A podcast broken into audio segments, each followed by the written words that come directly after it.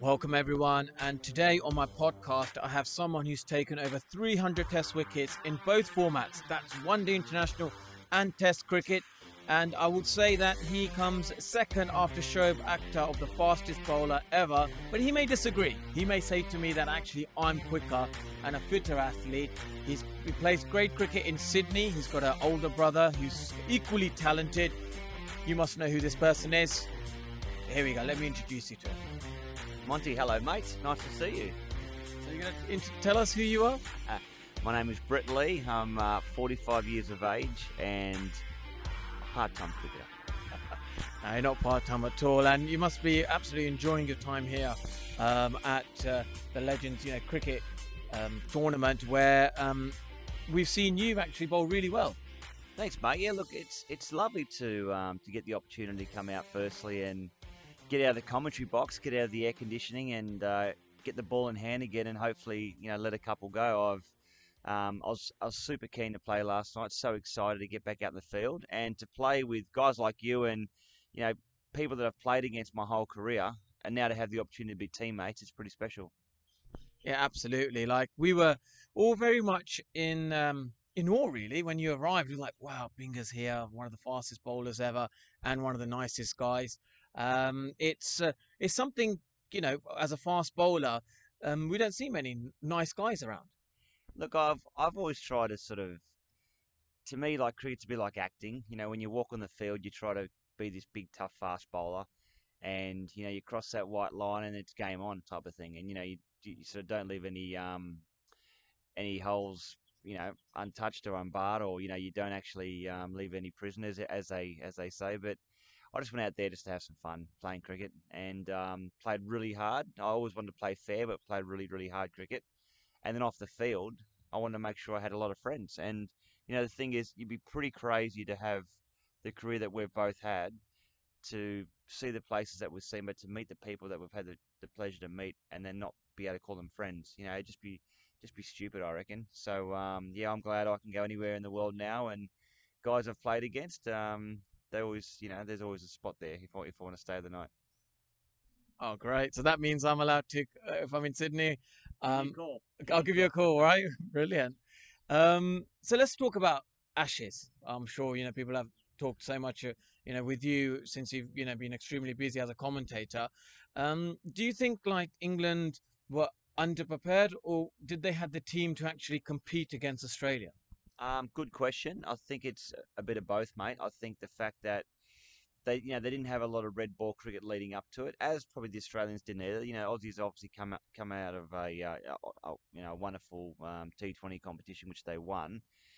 But the thing with England is that I do believe they had the right squad, or they had the guys that were good enough in the squad that could go on to win the Ashes. Now you think about 3 to 4 world-class players. Think of Joe Root, you think of Stuart Broad, you think of Jimmy Anderson, you think of Ben Stokes. There's 4 off the top of my head that are all world-class players. So, yes, they can match it with the Australians, but unfortunately, the selection was woeful, absolutely woeful, dreadful. I'm trying to think of a nice word I can say on your podcast that'll articulate the feelings that I guess a lot of the Australian public thought when, the toss goes up to Gabba wicket. We know the Gabba wicket's going to do some stuff with the ball. It's going to talk. You got Jimmy Anderson, Stuart Broad in the change room. Over 1,100 test wickets between them, and they don't play. Now, if they're injured, fair enough. If they're injured, but from what I'm reading and what I'm told, that they wanted to play, and the choice to leave them out was diabolical.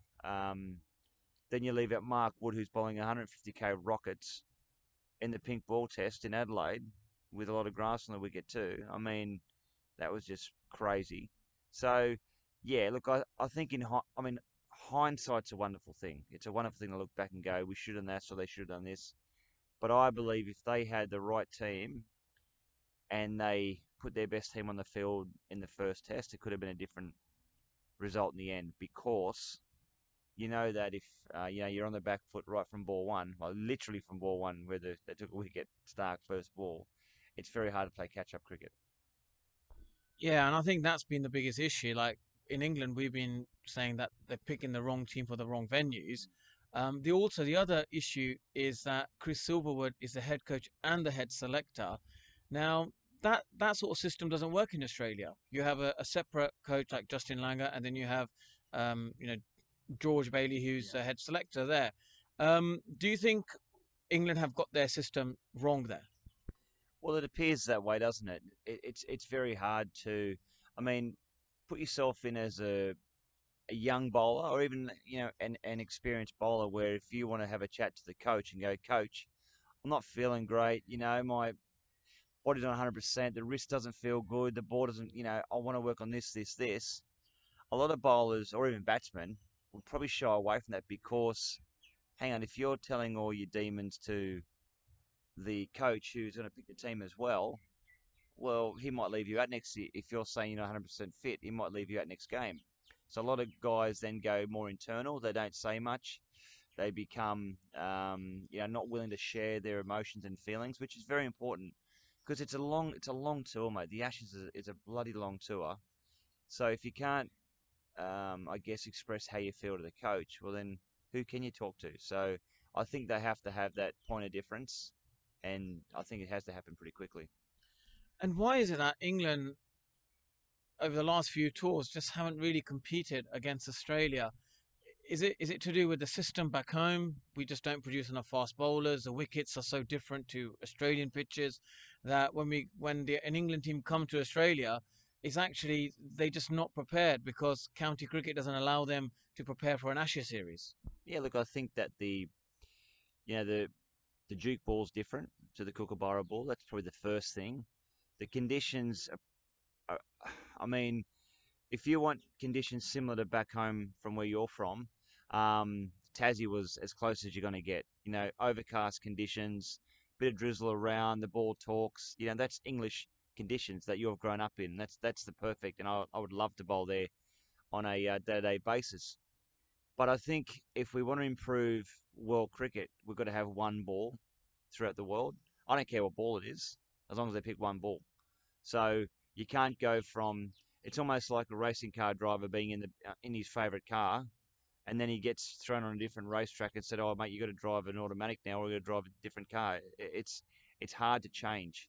Not making excuses for the England fast bowlers, but the other thing too is that I reckon that England lost that fighting spirit right from the first test. There was no, I'm going to put it back on you. Now, the teams from England that have beat the Australian cricket team are the teams that have got match winners and people that stand up. Your Kevin Petersons and your Andrew Flintoffs and your Michael Vaughns, those types of players that are not bullies, but they can be bullies on the field, which is important as well. We don't like bullies off the field, of course, but on the field it's okay.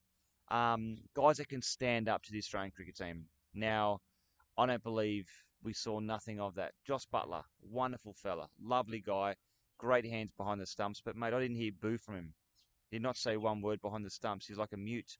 So, as a bowler, he's the guy I'm looking for to create that energy. He's the guy that gets the fielding team pumped up. You feed off that energy. If everyone's just standing still where they're sitting on their hands and no one's willing to have a crack, then the Australian spirit will dominate pretty quickly. If you stand up to the Australians, then you're a chance of winning. Yeah, absolutely. I remember 2006, that's what we were saying, that we've got to just, we may not be good as them, but at least stand up to them, fight against them. They respect you after that. But also a little bit about Justin Langer.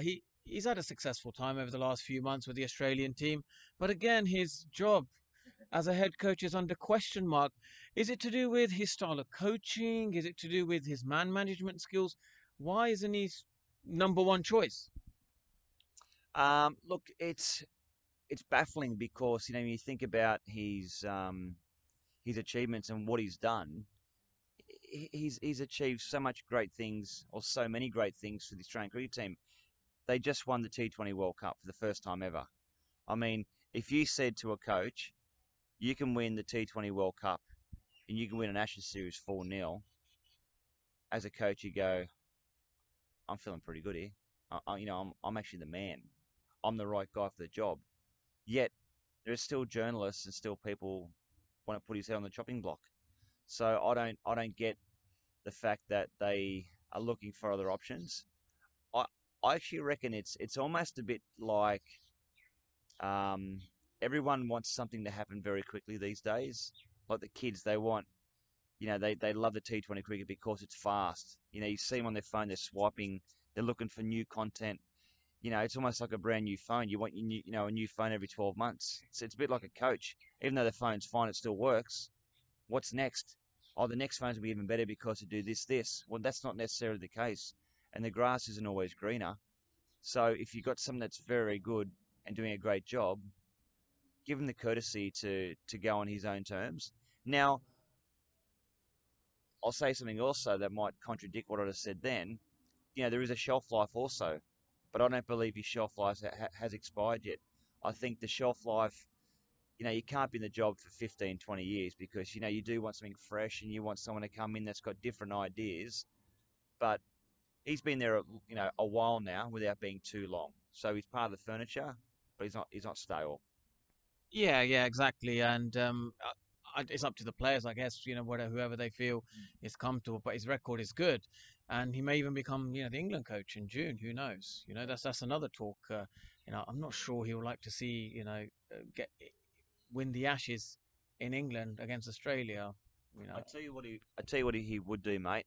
He would be a wonderful English coach because of that Australian mindset, that never say die attitude. And I reckon he would give a few rockets to a few guys that probably need it, as we did. You know, we cop rockets from coaches when I was playing, and I was obviously a teammate of Justin Langer, and he's the type of guy that he's hard nosed. He's like, let's get in and get this done type of thing, and you need that. So, look, if Australia move on from Justin Langer, someone's going to pick him up, and I reckon whoever it is, whether it's England or whoever it might be, will definitely benefit. Yeah, no, I agree with you. You need them sort of coaches which are really tough, you know, and honest, just give you honest feedback, and then, you know, you can improve better. So let's talk a bit more about, from, you know, the situation that happened in tennis with Novak Djokovic. From an Australian point of view, you know, Melbourne was in lockdown for over 260 days. They must be saying, why are you allowing, you know, someone like Djokovic in the country when we were under lockdown? This is just not fair. Yeah, look, I mean, everyone's got their opinion on it, and you know, you'll have your opinion and you'll offend people. But I mean, the sort of headline was Novak Djokovic. You know, he refused to get vaccinated, and people laugh about it in the media now, but it's a pretty serious thing. You know, you got to make sure that you look after your health. If his choice was to, or he couldn't get vaccinated for whatever reason it was, just have a valid reason, and then you could prove that reason, then you'd be able to do what you do if you've got a medical reason or an exemption. But, you know, we need to get on with the world. You know, we need to get through this pandemic. It's been out there long enough. Everyone get vaccinated. Everyone just do the right thing. If you're not 100% into it, look after your mate, look after your girlfriend, your boyfriend, look after your parents, look after the elderly. Get in there and get it done. It's proven that it works. And, yeah, I just want to – I'm the whole COVID thing is something that it's – everyone's sick of talking about it, and it's at that stage where we're like, oh, really? Again? Just get through it, get it over and done with. You know, I want to see crowds back at the stadium because it's how much fun is it, whether it's tennis or whether it's cricket or baseball, whatever it might be, football. You know, everyone loves playing in front of a crowd. Yeah, absolutely. You know, we've seen that in the Premiership. Some of the weaker teams are beating the top four because there were no crowds there. Yeah. The crowds obviously, you know, make a huge, huge difference. So from an Australian point of view, you've obviously seen the last few months what happened at Yorkshire. What are your views? Do you think Yorkshire has a problem with diversity? Do you think racism exists, you know, in certain places in cricket? Look, I'm probably not in a position to comment what happened in Yorkshire because I'm not in those shoes. I'm not in those environment. But what I can say is that there is absolutely no place in the world, not only in sport, for racism. I guess it's actually how you're brought up. I mean, I was brought up in a very loving family with a beautiful mum and dad. I speak to them every single day. I still do. Two loving brothers, and my parents, I still remember right from the young age, were always like, treat everyone the same. Treat everyone like you want to be treated. Whether you got blue skin, black skin, pink skin, white skin, it doesn't matter. like everyone's the same. Everyone takes the same breath. So, you know, for me growing up, that was normal. You know, I had Chinese mates, I had Indian friends, I had Pakistani friends at school, Greek friends. They were friends. There was no, oh, you're an Indian friend, or you're an Australian friend. No, it's a friend. It's almost like children that are involved in different marriages. There's no stepson, stepdaughter. They're your daughter or your son. That's why I look at it. So I don't know whether I'm different or whether I was brought up the way I should have been brought up. But that's my, you know, my view is that everyone's the same and everyone should be treated the same. And I guess that's why I love all different cultures, because when I go to India, I get so much love and warmth out of India, and I bring that back home, and we as Australians can learn so much off the Indian culture, and I believe they can learn so much off our culture too. So it's a matter of, you know, enjoying each other's culture and stuff. So 100%, there's no place in the world for racism. I've certainly instilled that into my children. That's you know, the most important thing, and that's the reason why I guess my, you know, my son has got a lot of multicultural friends, and so it should be. You know, everyone's the same. Don't treat everyone differently. And if you do, well, then you need to have a real good look in the mirror, because the problem's not with them; it's probably with you. Yeah, I agree with you. Really good, you know, wise words there.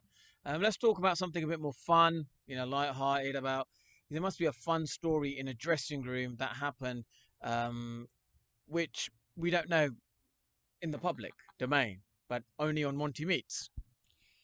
Well, Monty Meets can get a scoop here, but it's look, there's a lot of things that you know, funny things that happen on tour, stuff you can repeat, stuff you can't repeat.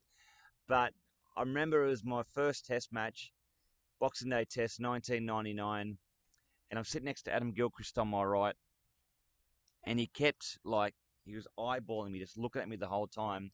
So, mate, you know, when you get there today, just relax. It's nothing different to shield cricket. I'm like, yeah, okay, yep. And just bowl fast. Don't worry about the crowd. I'm like, yeah, okay. And, you know, if times get tough, come and see your teammate. I'm like, yeah, okay. And he's just looking me in the eye, I'm thinking, it's a pretty intense talk before my first game, not knowing he's trying to get my attention, because stupid Glenn McGrath was tying my shoelaces together. And as I've hopped up, I've tripped over, and I almost ended my Test career before it even started. I said, "Pidgey, you bugger!" But that was just like, you know, welcome to Test cricket, like something stupid like that. So, yeah, there are moments when you're on the bus or when you're in the team environment that they're just wonderful moments, and you know, mate, it's our time away from the public and time where we can relax. I've heard some amazing sledges, you know, with. There was one that I often tell if I'm doing a sporty. I was playing a grade game, and they were trying to pick what was their ugliest 11. And their ugliest 11 was trying to work out all of the players around the Australian cricket scene that were going to be in the ugly 11. So we get out there. My mate's at first slip. The batsman comes out after a wicket fell. And my mate goes to the batsman, "Hey, mate, I've just... we just worked out the last 3 hours, the ugly 11, and looking at you now, I reckon you're captain of our ugly 11. He said, "Yeah? Okay, mate. Well, I can see your missus sitting on the hill, mate, and she's batting three." True story. That is a great sledge. Yeah. And she was sitting on the hill. And did she come in at three? No, she wasn't. Luckily. Oh, it's crazy. Oh, mate, that's one of the best stories I've heard. That is amazing. So what do you think, you know, we can learn from the pandemic, you know, since what's happened with this new virus?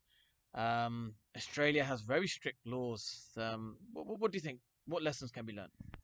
I think we've learned a few things. I think it's a time to sit back and actually reflect on the good times. You know, we've obviously been through, you know, enough bad times in our life, and certainly over the last couple of years, what the pandemic's brought, you know, the loss of life, devastated India, of course, and I was over there when that happened. But it's probably, you know, we can do things differently now. We've proven that we don't have to work the way that we used to work. You know, all that, you know, job justification when you go into an office for a meeting and you got to turn up and do this. You do it on Zoom now. You know, you get on the Google Meet or whatever they're called, and you know, and you can do it from the, you do it from here. I mean, we're doing, here we are, we're outside. I'm just going to set the scene here. We're in Oman, sitting outside by the pool, on your podcast. We could be anywhere in the world. You know, we don't have to be in a studio anymore. You know, and people are okay with a bit of background noise and a bit of music in the background because it's life. So those stale environments of crystal clear studio sort of features with doing stuff like this, it doesn't matter anymore because people understand that this is everyday life. And I think it's really going to help the, you know, the world moving forward because we can get a lot more work done with less effort put in, which is always the best way to do it. Yeah, so we're saying that I could be Sydney in your apartment or in your house doing the work, and it could be other side of the world in the UK. Yeah, well, and that's the thing. And, you know, I've done, I think I'm up to my 9th episode now of my podcast, the Brett Lee podcast, if you want to check it out. Self-little plug there, of course. But I take my system like you on the road and interview players and guests and stuff. And, you know, you don't have to be in the studio. And that's the greatest thing about what the pandemic has shown us. If there is a positive, it's about how we can adapt and how we can pivot. Yeah, no, I agree with you. And it's a lot more, people are agile in their way, you know, to you know, be productive now. And that's what we've seen. So I'm sure, you know, during your cricketing days, you must have had some dramatic on-field finishes. Again, do you recall that you thought, oh, you know, we're out of here, we're going to lose this one, and suddenly you won? Yeah, there was a Shield match we were playing, I think it was against South Australia in Adelaide, and let's say South Australia needed something like 70 runs to win. They were 2 down on an absolute belter. Day 4, you know, we've pretty much got no chance of winning. Oh, that's what, if you go by stats, the stats would say you might take a couple of wickets on the last day. If you had 180 to defend or 200, then there's a chance, but not 50 runs or so. And Steve Waugh, I remember him saying, right, I'm going to go out there, I'm going to walk through this door, I'm going to win this match. Now, anyone's welcome to stay in the room if they don't believe it, but if you walk through this door with me, you believe that we can do this, and only come on the field if we're going to win this match. We're on with about 15 runs to spare. And they just towed them up. And that's the thing. And that just goes to show that right mindset, that right ability, that self-belief. And I think that's where England, going back to England again, you know, they need to get back to that self-belief and that backing themselves, you know, having that never say die attitude. So when, you know, batsmen are thinking about, oh, I might nick the ball. Well, yeah, you might nick the ball, but if you be positive, the chances are that if you nick it, it's going to fly over the slips. Or you might hit the guy down the ground for 4? What about that? Or what about, oh, what if he hits me for 4 when I'm bowling? Well, yeah, it might, but what about if I bowl the perfect outie and nick him off? For those cricket fans out there. So turn it around and make it a positive. And it's amazing that when you have a positive frame of mind, you're actually a lot more successful because, you know, you're feeling good about yourself and, you know, you're backing yourself.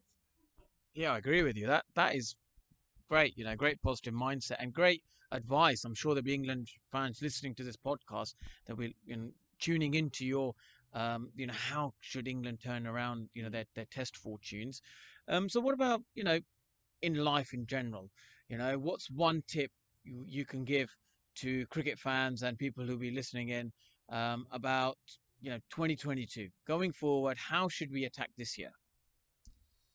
Well, I think the easiest way that I can answer that question is that one thing I've done throughout my whole career, I guess my life, because I've had, as you've had, we've all had ups and downs. We have setbacks. Now, we don't have to be a professional athlete or a sportsman to get that. You have setbacks in everyday life, you know, as a businessman, as a boy or a girl, at school, you know, everyone gets setbacks. So I do this thing called the emotional wave. So when I've won the World Cup against India in 2003, when that emotional wave is at the highest of its peak, you know, it feels like Everest. You have achieved climbing Mount Everest. You've won the World Cup. Here we are on the stage in Johannesburg holding up the World Cup. A lot of people think you're on top of the world. You can do whatever you want. you own it, you're the man type of thing. That was never the way that I celebrated. Of course, we went out and we obviously enjoyed ourselves and let our hair down and stuff, but there was never that thought about we're the best in the world or, you know, we're never going to get beaten ever again.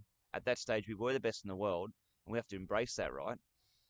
But you don't let your emotions get too far ahead of yourself. You know, you don't think that you're better than someone else. You know, you don't think that internally. Keep it all nice and tight and actually enjoy it and enjoy that ride. As when you get dropped from the test team or the one-day team, you're not the worst player in the world. You're not scum of the earth. You're not, you know, the day hasn't ended type of thing. So if people have those highest of highs and lowest of lows, that wave is a big contrast. So what I try and do is compress what I call that emotional wave. So enjoy when you've had those high moments. Don't get too down when you've had those bad moments or sad moments. Compress it. Reward yourself when you've done well. When you haven't done so well, it's not the end of the world, but learn from what you've done wrong, because it's important to make mistakes and errors, because that's the way you learn, but it's how you come back from that. So I try to keep that compressed emotional wave, and I found throughout my career when, and I'll tell you quickly, there's a real quick story where I was going out, we're playing India in a one-day match. Back page I was that morning, and I read it, and it's like, Lee's finished, he's too old, get him out of the team, it's time to look to the youth coming through, he's past his best, and they just absolutely hammered me. And I wasn't bowling well, to be fair, but it was pretty cutthroat journalism. I went and hit 6 off the last ball off Balaji to win at the SCG. I tried to hit it straight, and I slapped it over cover for 6. Came in, the whole team's gone crazy, we've won the game. Next morning, Lee the legend, same journalist, what a player, this is our golden child. And I got the two papers together, like, they're 24 hours apart. One, it's saying, excuse a term, I'm shit, I'm rubbish, I can't play. Next, I'm like the king of the castle. And I thought, that's how fickle life can be and how fickle sport can be. And I've got those two clippings at home just as a reminder that when you think your lowest of lows, just go back to what can happen 24 hours later. Absolutely. That's a great point. Absolute great point. You know, 1 minute you're a hero, 24 hours you could be zero. Yeah. And then 24 hours again, you're a hero. So, yeah, that's a brilliant, brilliant point there. So what about the future? What does the future hold for you? Are there any ambitions, any plans which you don't know about? Mate, I what I'm really enjoying is my commentary. And when I say I'm enjoying my commentary, I'm enjoying the opportunity to commentate on the game, because I never thought I'd enjoy commentary. You know, that wasn't part of my makeup. You know, I sort of fell into it. I did it whilst I was still playing, so that transition was a lot easier when I finished playing professional sport to get into the other side of broadcasting and commentary. So I've certainly been enjoying that. You know, I'm a pretty under-the-radar type of guy when it's away from the public eye. And, you know, I'm as public as you want when it comes to sport and commentary. But then, you know, I'm under the radar when it comes to my private life and personal life. So I've got, you know, an amazing family, 3 beautiful kids. I love getting on the farm. I've got no neighbours. I love getting on the tractor. I love building things, cutting things, doing things. That to me is exciting. I love being in, you know, the outdoors. So I guess stage 2 of my life is there's going to be a lot more commentary. I'm enjoying the whole real estate market at the moment, you know, flipping a few properties and those types of things, which I've done over the last couple of years, myself and my wife, because her background's interior design and decorating and that type of thing. So, yeah, we've got some projects lined up, but just keep having fun and trying to be the best parent, trying to be the best husband, trying to get my son out in the nets. He's now 15 and he's Preston's a very good player. So that's, you know, and watching him grow into a beautiful young adult's lovely, and to seeing the kids grow up, it's life's good, mate. Life's good. And that's the thing at the end of the day when you're having a bad day and you just got to think, because everyone has bad days, and you just think back to the good times and think back to how lucky we are and what we've got. Absolutely. No, I fully agree with you there. And I'd just like to say thank you so much for coming onto the podcast and giving your honest account on the Ashes series, on, you know, situation with Djokovic, with, you know, stuff that's happened at Yorkshire and your future as well. So I wish you, you know, all the best for 2022. Good on you, mate. And looking forward to us playing as teammates again tonight. Maybe a court penisar bowling. See how we go. Absolutely. I'd love to do. I'd love to take a catch off your bowling. Good on you, mate. Pleasure. Cheers. Thank you.